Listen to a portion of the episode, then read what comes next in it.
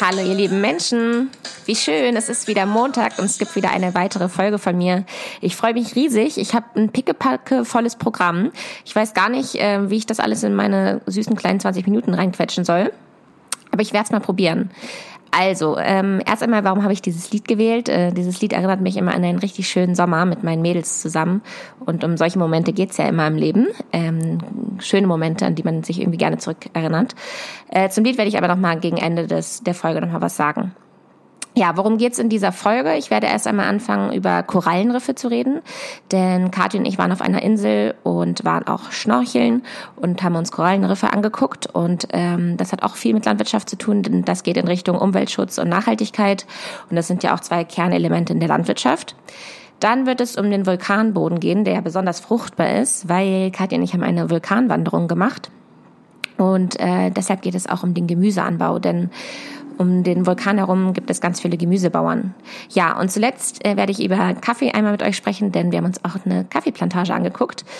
Ihr merkt, äh, ziemlich viel habe ich vor, aber ähm, ich freue mich drauf. So, und ich wollte eigentlich direkt schon in die landwirtschaftlichen Themen äh, reinspringen, denn äh, ich hatte ja letztes Mal schon gesagt, mir ist irgendwie wichtig, dass ein bisschen was ähm, erstmal passiert, bevor ich dann über mein eigenes Leben quatsche und wie es sich hier so anfühlt äh, zu reisen. Das werde ich aber auch noch alles ganz ausführlich gegen Ende des Podcasts erzählen, ähm, was ich alles erlebe und wie das Leben hier ist, wie das Reisen ist. Ähm, denn ich denke, dass ganz viele, die mir zuhören, selber aus der Landwirtschaft kommen. Und ich zum Beispiel bin bis zu meinem 18. Lebensjahr äh, jeden Sommer auf der gleichen Insel gewesen mit meiner Familie zusammen. Denn mein Vater hatte im Sommer natürlich immer die Ernte und äh, wir wollten immer, dass es, wenn es mal regnet oder so, er die Möglichkeit hat, uns hinterher zu reisen. Das heißt, ich habe eigentlich, bis ich 18 war, sehr, sehr wenig nur gesehen. Ähm, ab und zu habe ich mal eine Sprachreise gemacht, aber da bin ich auch mit dem Bus hingefahren nach England oder Frankreich. Und äh, deshalb ist es mir wichtig für alle Landwirtskinder, die vielleicht genauso wie ich eine Zeit lang sehr, sehr wenig gesehen haben, ein Gefühl dafür kriegen, wie es ist, wenn man ganz weit wegfliegt und andere Kulturen und andere Länder sieht. So, Thema Korallenriffe. Also, es war so, dass Kathi und ich äh, die letzten Tage auf der Insel Gili Travangan waren. Ähm, unter Backpackern auch gerne genannt Gili Tralala, das ist dann auch eher das Maya-Wort dafür. und ähm, auf dieser Insel gibt es keine Autos und keine Scooter, also man bewegt sich da mit Pferden. Und wir hatten ein ganz, ganz kleines, hutzeliges Hostel in der Mitte von der Insel und sind direkt am ersten Tag zum Strand gegangen. Und ich hatte mich da riesig drauf gefreut, denn wir hatten, also beziehungsweise Kathi hatte sich schon vorher informiert und hatte mir schon Bilder gezeigt, wie unfassbar schön äh, das Wasser da ist. Und so sind wir direkt, als wir angekommen sind, haben wir nur unsere Sachen ins Hostel reingeworfen und sind zurück zum, zum Meer. Und Ihr kennt das ja bestimmt von den deutschen äh, Stränden.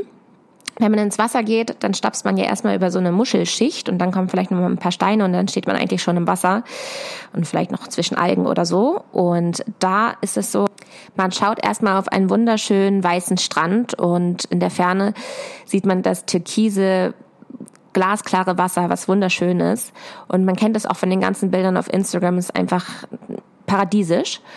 Wir haben dann unser Handtuch ausgebreitet und ich wollte ins Wasser tapern und ähm, auf einmal stand ich tatsächlich ich dachte wirklich, es ist ein Knochen.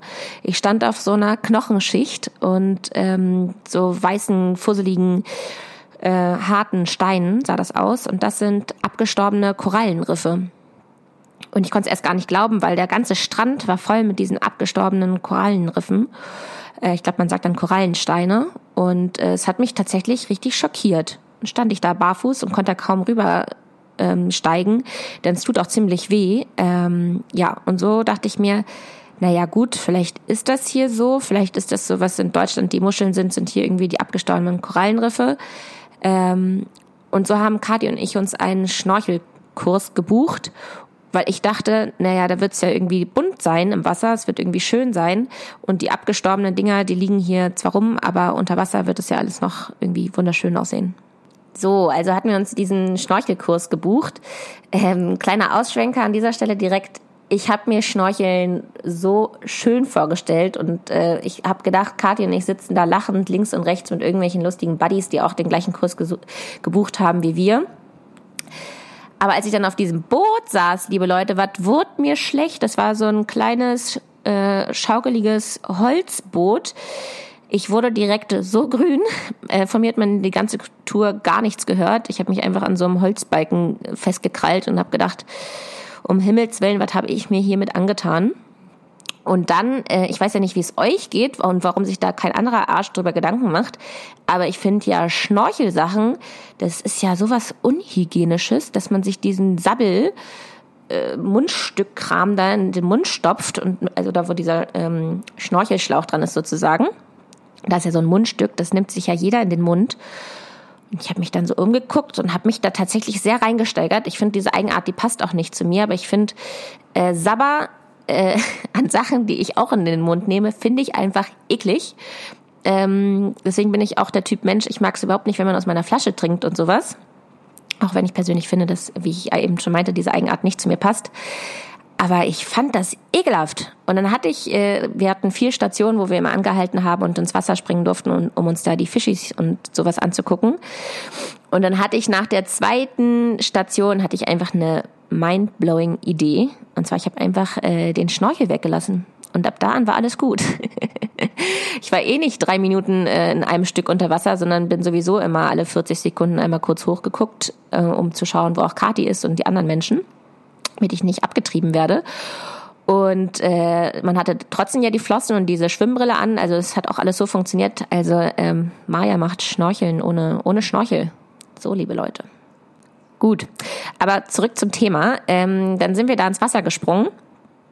Äh, mit unserer, ich mit meiner Badebrille da und habe mir die Unterwasserwelt angeguckt. Und ähm, ich muss euch leider erzählen, es war alles bleich. Es war alles weiß. Es war alles ausgeblichen. Es gab keine Farben mehr.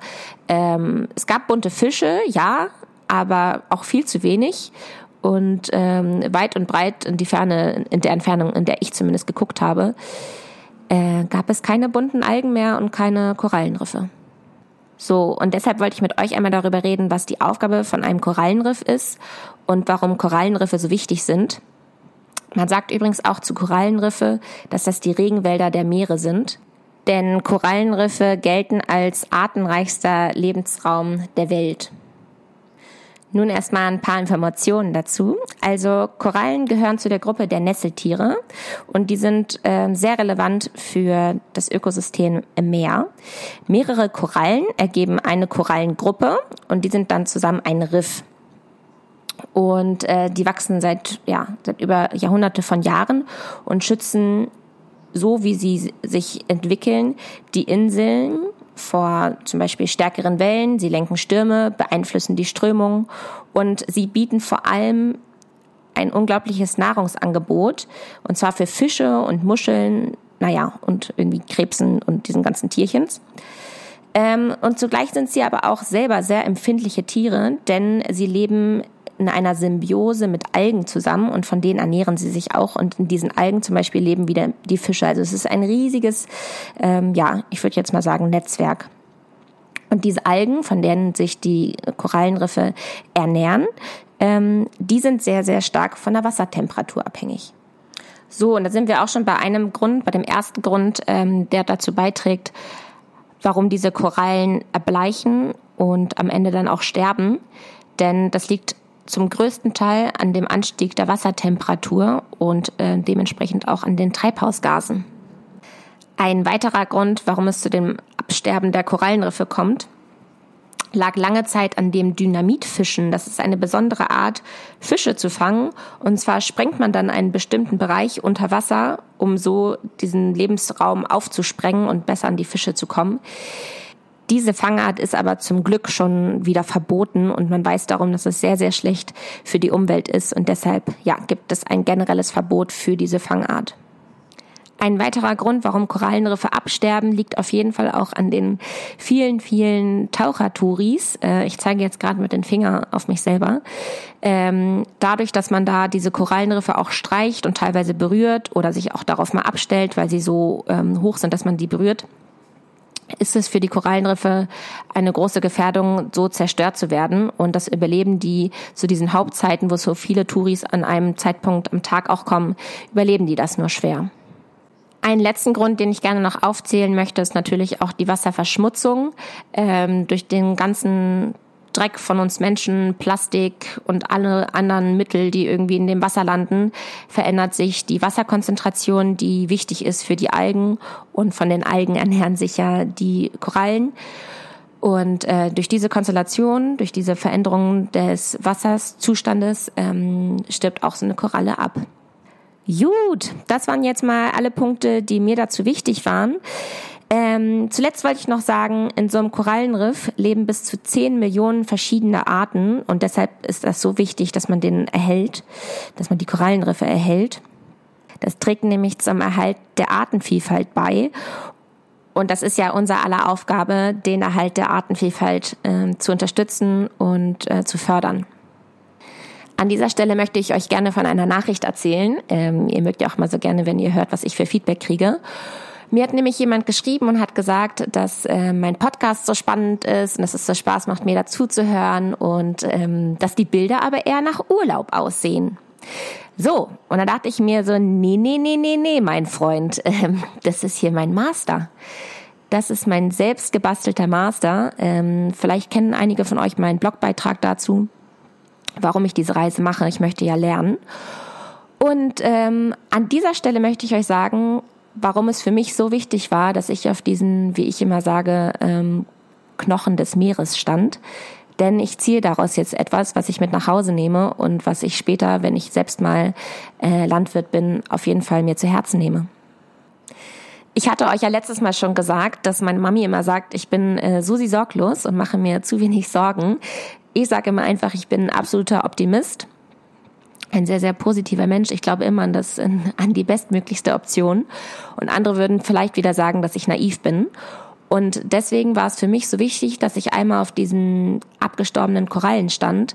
Denn so hatte ich wirklich einmal den Klimawandel gefühlt unter meinen Füßen und musste feststellen, dass es alles keine Panikmacherei ist im, in den Medien oder auch äh, nicht nur ausgewählte dramatische Bilder, sondern dass es selbst an solchen paradiesischen, sozusagen auch einsamen Orten, die ich jetzt hier besuche, äh, schon ein sehr, sehr starker Wandel zu erkennen ist, wie es hier der Umwelt geht.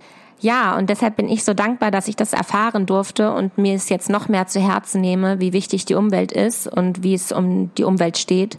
Ähm, ich glaube, diesen Anstoß habe ich persönlich gebraucht und deshalb kann ich da schon mal einen Check dran machen, dass ich jetzt was aus meinem Master schon mit nach Hause nehme. Gut, dann springen wir mal rüber zum nächsten Thema und zwar zur Vulkanwanderung. Ding, ding, ding, ding, ding. Katja und ich haben eine Vulkanwanderung gemacht. Die ging um zwei Uhr nachts los. Was hab ich mich gefreut, als da der Wecker geklingelt hat. Ähm ich habe die Augen aufgeschlagen und dachte mir so, was was ist denn jetzt hier los? Ein Wecker? ja, also wir sind einen Vulkan hochgewandert und ähm, bevor man überhaupt auf den Aussichtspunkt ganz oben war, ist man an sämtlichen ähm, Gemüsefeldern vorbeigelaufen. Und deshalb möchte ich euch gerne erzählen, warum gerade um den Vulkan herum so viele Gemüsebauern sich ansiedeln. Ja, und zwar ist es so, dass da, wo der Lava erkaltet, ähm, bildet sich das Ausgangsmaterial für einen sehr, sehr fruchtbaren Boden. Denn ähm, in diesem Boden gibt es alle Nährstoffe, die eine Pflanze braucht. Und zwar gibt es da einen besonders hohen Anteil an Phosphor, Kalium und Calcium. Und das sind sehr, sehr wichtige Nährstoffe für Pflanzen. Und diese Nährstoffe eignen sich besonders dafür, ähm, Tomaten anzubauen, als Beispiel. Und ganz viele Zwiebeln waren da auch zu sehen, sowie Zucchinis. Und ähm, außerdem befand sich an dem Vulkan auch ein Stausee direkt, so dass es für die Bauern ein leichtes war, sich so zu helfen mit der Bewässerung. Ja, bei den Zwiebeln fand ich ganz lustig zu sehen, die haben einfach über das komplette Feld eine Plastikfolie gelegt mit einzelnen kleinen äh, Löchern drin und äh, in diese Löcher haben sie dann die Zwiebeln gepflanzt. Das haben sie natürlich aus dem Grund gemacht, damit kein Unkraut entstehen kann, denn dafür brauchen die Pflanzen ja oder das Unkraut braucht ja dafür Licht und so haben sie versucht, das Unkraut zu unterdrücken. Ja, die Gemüsebauern, die um den Vulkan herum leben, das sind auch wieder sehr, sehr einfache Menschen. Und es ist noch was Besonderes, denn sie setzen sozusagen ihr Leben aufs Spiel, denn es ist immer nicht ganz sicher, dass der Vulkan wirklich gar nicht mehr ausbricht. Und das nehmen sie einfach in Kauf, um sich von diesen guten Boden ähm, einen Vorteil zu verschaffen und produktiv zu wirtschaften. Denn davon müssen sie sich ernähren und äh, die meisten verkaufen auch noch ihre Produkte an die herumliegenden ähm, Hotels. Aber der Gemüseanbau auf Bali speziell ist noch so gering, dass sie damit noch nichts exportieren können. So, Peoples, dann kommen wir zum nächsten Thema, beziehungsweise auch zum letzten landwirtschaftlichen Thema für diese Folge. Und zwar zu einem ganz besonderen Kaffee, nämlich der teuerste Kaffee der Welt. Der wird nämlich auf Bali hergestellt. Und dieser Kaffee nennt sich Kopi Luwak oder auch Kaffee Luwak genannt. Ja, das Besondere an diesem Kaffee ist, ähm, das ist sozusagen, ich kann es gar nicht netter sagen, aber es ist Kaffee aus Kacke. Und zwar von solchen äh, Katzentierchens, sagt man zu denen. Also es ist irgendeine besondere Katzenart, aber hat eigentlich mit der Hauskatze, so wie wir sie kennen, nichts mehr zu tun. Diese Katzenart frisst äh, die Kaffeebohnen vom Baum und äh, kackt die anschließend wieder aus. Denn sie kann diese Kaffeeart gar nicht richtig verdauen, sondern nur die Hülle davon. Und ähm, da sie immer die Kacke auf den gleichen Punkt sozusagen setzen, können wir Menschen das aufsammeln und wir sind auf die Idee gekommen, diesen Kaffee zu rösten und äh, erstmal zu waschen. Also man wäscht den sechsmal mit ganz, ganz heißem Wasser und danach wird der geröstet für eine Stunde und dann hat man diesen besonderen Kaffee, den man danach ähm, malt und ähm, ganz, auf der ganzen Welt verkauft. Ja, und ich habe mir das alles mal angeguckt und durfte da auch selbst ähm, mir diese Tiere angucken, äh, die diesen Kaffee auskacken. Und ich durfte den Kaffee selber auch rösten über der Feuerstelle. Und ich habe auch den Kackehaufen gesehen. Es sieht ganz besonders aus, denn äh, diese Kaffeebohne, davon ernähren sie sicher, aber nur von der Hülle. Das heißt, sie essen diese Kaffeebohne und was rauskommt, ist die Kaffeebohne ohne diese erste Schicht dieser Hülle. Denn das können sie verdauen. Ja, also ich fand es mega spannend, dass es diesen Kaffee gibt. Ich weiß nicht, ob ihr davon schon mal was gehört habt, aber es ist eine wahnsinnige Delikatesse. Ja, ich habe mich dann natürlich noch mehr darüber informiert, was es mit dieser Kaffeeart auf sich hat und ähm, bin auf sämtliche Seiten gestoßen und auf super viel Kritik, denn diese Tiere, diese Katzen, die werden dafür extra in Käfigen gehalten und die kriegen dann immer diese Kaffeebohnen gefüttert und äh, wir Menschen holen uns dann einfach nur die Scheiße da aus dem Käfig sozusagen. In diesem Kaffeebereich, den ich mir da angeguckt habe, das kann man eher eigentlich als Kaffeemuseum beschreiben. Da habe ich gefragt, wie lange man denn diese Tiere hält. Die werden nämlich bis zu 25 Jahre alt. Und dann hat sie mir gesagt, die werden für zwei Monate lang gehalten, danach werden sie wieder in die Natur frei gelassen. Und ich habe dann in dem Moment nicht ganz verstanden, ob das jetzt nur für dieses Museum sozusagen gilt, dass die Tiere da für zwei Monate lang kurz gehalten werden und dann wieder freigelassen werden, oder ob es die generelle Art ist, wie man diesen Kaffee produziert, dass man Tiere fängt für zwei Monate, aber dann eben wieder freilässt.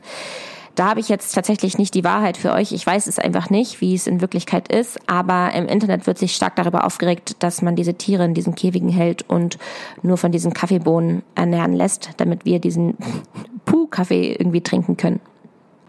Ich persönlich kann euch auf jeden Fall sagen, dass der Kaffee gar nicht mal so besonders schmeckt. also man müsste sich jetzt ja davon irgendwie erhoffen, dass es dann der, der super krasseste Kaffee überhaupt ist. Fand ich jetzt mal gar nicht so, aber ich habe an dem Tag auch sozusagen Kaffeetasting gemacht mit 15 unterschiedlichen Kaffeesorten. Und am Ende wusste ich ja nicht mehr, was mir gefällt und was mir nicht gefällt. Ähm, aber ich weiß, dass ich mir bei diesen Kacke-Kaffee nicht gedacht habe, ja Mensch, das brauchst du jetzt und das brauchst du auf jeden Fall auch, weil das so teuer ist und das der teuerste Kaffee der Welt ist. Also das kann ich nicht bestätigen, dass der dadurch besonders lecker war. Gut, das war der Kaffeebums. Dann kommt es jetzt mal zu meinen Eindrücken von, von Bali und den Inseln, die ich hier besucht habe, den indonesischen Inseln. Wir waren zuletzt auf Gili Travangan, das hatte ich am Anfang schon mal gesagt. Und das ist eine Insel, auf der gibt es keine Scooter und keine Autos ähm, was ich sehr besonders fand, denn das heißt, dass es da besonders ruhig war und man nicht andauernd angehubt werden musste. Ähm, dafür gab es aber Kutschen, mit denen man sich von A nach B bewegen konnte und Fahrräder. Also das Straßenbild war da sehr, sehr bunt, bunt denn die, die Kutschen waren ganz bunt angemalt und die Pferde hatten so Rasseln am Sattel und an der Kutsche, damit wenn die so auf der Straße rumtraben und man irgendwie gerade im Weg ist, dass man schon die Rasseln hört und dann schnell beiseite springen kann. Außerdem auffällig ähm, waren die vielen Straßenkatzen. Also auf Bali gab es ja die vielen Straßenhunde. Auf Gili Travangan habe ich gar keinen einzigen Hund gesehen, sondern ganz, ganz viele Straßenkatzen. Und die sitzen dann auf dem, auf dem äh, Stuhl neben dir im Restaurant oder an der Kasse, liegen die rum. Die setzen sich aber auch gerne mal auf den Tisch. Also die kennen da keine Grenzen. Und Icke persönlich, ich brauche ja Katzen nicht so. Ich mag ja lieber Hunde. Deswegen war ich auch echt immer so, Alter, hau ab hier, geh mal weg von meinem, von meinem Sitzplatz. Ähm, sehr, sehr auffällig, dass es da so viele Katzen gab. Und besonders fand ich auch, ähm, das kennen wir von manchen Rassen, Hunderassen, dass wir die Schwänze da abschneiden. Und auf Gili Tramangam war das so, da hatten die Katzen alle nur so einen kleinen Schwanzstummel. Das sah schon sehr ähm, strange aus, denn ich glaube auch, dass sie ja diesen Schwanz auch brauchen, um sich auszubalancieren. Also es sah ganz, ganz komisch aus. Ich weiß nicht, aus welchem Grund die das machen, warum die Katzen den Schwanz abschneiden. Vielleicht gibt es ja irgendjemand unter euch, der mir das beantworten kann. Ja, dann war ähm, Gili Travangan im Gegensatz zu Bali. Bali ist hinduistisch und Gili Travangan ist äh, muslimisch. Das heißt, alle Frauen haben da Kopftücher getragen. Ähm, das war sehr auffällig, weil es einfach unfassbar heiß war und sie trotzdem diese Kopftücher getragen haben. Und ich fand es aus diesem Grund so auffällig, weil im Gegenzug dazu trifft diese verschleierte Frau auf uns Urlauber und ähm, bei den Urlaubern, besonders bei den Frauen, oder ich rede jetzt gerade nur von den Frauen, gibt es den Trend, dass die, äh, dem, das Bikini-Unterteil ist ein Tanga. Das heißt, man hat den kompletten Arschi gesehen und ähm, man hat sich da auch eigentlich nicht richtig was angezogen und ist die ganze Zeit eigentlich im Bikini unterwegs gewesen. Das heißt, es trifft eine Frau im Tanga auf eine Frau mit Kopftuch. Und das war für mich doch ein Bild, ähm, an das musste ich mich erstmal gewöhnen, diese unterschiedlichen Kulturen, die da aufeinander geknallt sind aber ähm, trotzdem irgendwie jeder Respekt füreinander und miteinander hatte. Das fand ich schön zu sehen. Ja, und dann fand ich auch noch besonders auffällig, wie weit fortgeschritten Bali und Gili Travangan waren in Bezug auf nachhaltiges Angebot von Essen. Also damit meine ich, ähm, wie das Essen präsentiert wird. Und zwar gab es, wenn man sich jetzt zum Beispiel einen Cocktail bestellt hat oder einen Eiskaffee oder so, gab es keinen Strohhalm dazu. Es gab nur so einen Pappstrohhalm oder manchmal gab es auch so einen Stahlstrohhalm. Ähm, dann gab es, wenn man keine Milch trinken wollte, konnte man sich Sojamilch dazu bestellen oder ähm, Mandelmilch. Ähm, da gab es also immer Auswahlmöglichkeiten. Außerdem haben die eigentlich einen immer gefragt, ob man wirklich auch eine Tüte braucht oder nicht. An jeder möglichen Stelle gab es Schilder, die darauf aufmerksam gemacht haben, dass man doch bitte die Plastikflaschen mitnimmt und ähm, keinen Müll liegen lässt. Außerdem wurde darauf aufmerksam gemacht, dass es Beach Cleanups gibt, äh, was ich auch sehr, sehr cool fand. Ich habe auch gesehen, dass da sehr, sehr viele mitgemacht haben. Kathi und ich wollten mitmachen, haben uns aber die falsche Zeit rausgesucht, beziehungsweise äh, Kathi hat die falsche Zeit rausgesucht, weil die kümmert sich um den ganzen Bums. Und wir, wir sind eine halbe Stunde zu spät gekommen und da war das alles schon im Gange und deswegen haben wir nur persönlich im Spaziergang, wenn wir irgendwie am Strand waren, selbst für uns den Müll aufgesammelt. Und äh, ja, was da halt am meisten rumliegt, sind immer noch die Plastikflaschen. Aber man merkt, dass da ein Umdenken stattfindet und das fand ich auch richtig toll. Ja, Peoples. Und nun kommen wir auch so ein bisschen mal zum Ende. Ähm, da habe ich noch eine Nachricht für euch. Äh, manchmal kriege ich Nachrichten, da wird mir gesagt, Mensch, Maya, ähm, ich wäre auch gern so mutig wie du und würde mich das trauen. Äh, ich denke mal, da geht es jetzt nicht irgendwie um Bali und dass ich hier jetzt hier gerade so ein bisschen urlaube, sondern es geht, glaube ich, um das große Ganze, dass ich mich äh, traue, mal von dem normalen Weg abzukommen und ähm, auch so eine lange Reise alleine antrete. Ähm, ich glaube, das ist damit gemeint. Und da möchte ich gerne mal sagen, also so mutig bin ich auch gar nicht. Ja, ich hatte euch ja bereits schon mal gesagt, dass ich ähm, immer nur eine kurze Spanne vorausdenke. Ähm, das macht das Ganze irgendwie einfacher, nicht so die ganze Zeit sich zu denken, oh mein Gott, was mache ich eigentlich in drei Monaten und hast du da noch Lust und hast du da überhaupt noch Geld und ähm, was ist denn, wenn du mal krank bist im Ausland und sowas alles. Man könnte sich da ja ziemlich reinsteigern. Das versuche ich einfach alles zu verdrängen, sondern ich denke immer nur den, für die nächsten drei Tage sozusagen. Und das ist ein Weg, wie ich damit umgehe, dass es für mich sich gar nicht so krass anfühlt. Und ein anderer Weg ist, dass ich weiß, was ich brauche, um mich wohlzufühlen. Und äh, letztes Mal hatte ich ja schon gesagt, ich hatte meine Plüschhaustiere, äh, Hausschuhe dabei, ähm, damit wenn ich irgendwie Feierabend habe und ins Haus komme, irgendwas habe, wo ich mich zu Hause fühle. Und ein weiteres ähm, Ding, was ich mitgenommen habe, wo ich, was mir irgendwie wichtig ist äh, auf der, meiner Reise, war das T-Shirt Dare to be different. Dazu gibt's ja auch einen Blogbeitrag. Vielleicht kennen ja einige von euch. Äh, das ist auch so ein Utensil, was ich brauche, um mich wohlzufühlen. Und ein letztes äh, Utensil, was ich auch brauche, um mich wohlzufühlen, ist ein Kuscheltier, liebe Leute. Ich habe mit 26 Jahren noch ein Kuscheltier. Das hat letztendlich gar nicht mehr so richtig die Funktion eines Kuscheltieres, sondern das ist eigentlich so wie mein Kissen ähm, und auch mein Flug- und Reisekissen, was ich mir dann so in meinen Nacken klemme. Also ich sehe es gar nicht mehr als Kuscheltier an, aber es ist auf jeden Fall ein wichtiger Bestandteil meiner Reise. Und dieses Kuschelwesen habe ich jetzt in einer Unterkunft vergessen. Und da musste ich doch tatsächlich mit 26 fucking Jahren eine E-Mail an diese Unterkunft schreiben und der Betreff hieß ich vermisse mein Kuscheltier. Und der letzte Satz in der Mail war, bitte nicht mein Kuscheltier wegschmeißen, ich hole es auf jeden Fall nochmal ab. So sieht's nämlich aus, liebe Leute. Ich mache mich eine Stunde lang auf den Weg mit dem Taxi und hole dieses Tierchen da ab. Ähm, so wichtig ist mir das. Und damit wollte ich einfach nur sagen, seht ihr, so mutig bin ich gar nicht. Ich bin nur mutig, wenn ich meine drei Sachen dabei habe, die mich irgendwie, äh, die mir das Gefühl geben, ich habe ein Stückchen zu Hause mit dabei. Ähm, ja, diese ich finde sie putzige Geschichte, wollte ich an dieser Stelle mal erzählen. Nun gut, nun gut. Damit sind wir jetzt auch am Ende dieser Folge. Und ähm, da kommt ja immer noch mal die Lieblingsrubrik von mir. Ich wünsche mir was. An dieser Stelle bringe ich euch eigentlich nur eine offene Frage mit. Und zwar ähm, sitzen Kathi und ich ganz oft im Café und denken uns, mein Gott, was geht's uns gut? Was haben wir es gut? Was sind wir für privilegierte Menschen, dass wir uns das jetzt hier alles ähm, ich sag jetzt mal, gönnen können. Und ähm, dann haben wir uns tiefer an diesem Thema irgendwie verloren und am Ende waren wir so, aber brauchen wir das denn eigentlich alles? Denn wir hatten das Gefühl, dass die Menschen hier auch sehr glücklich sind und die haben viel, viel weniger als wir. Die haben fast gar nichts sozusagen und sind trotzdem ähm, so für uns wirkende fröhliche Menschen. Und ähm, ja, deswegen wollte ich euch mit auf den Weg geben, was braucht man eigentlich, um glücklich zu sein und braucht es denn so viel überhaupt? Ja, das ist eine Frage, die ich euch mitgeben wollte. Ja, am Ende dieses Podcastes möchte ich gerne noch Menschen grüßen, und zwar eine Geburtstagsfeiergruppe aus Hannover, die einen ganz, ganz besonderen Geburtstag gefeiert haben, obwohl das Geburtstagskind selber gar nicht mit dabei war.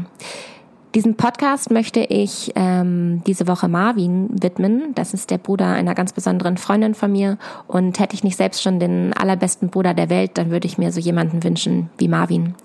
Ja, dieser Podcast ähm, wird dir gewidmet. Und natürlich meiner Sina. Tschüss.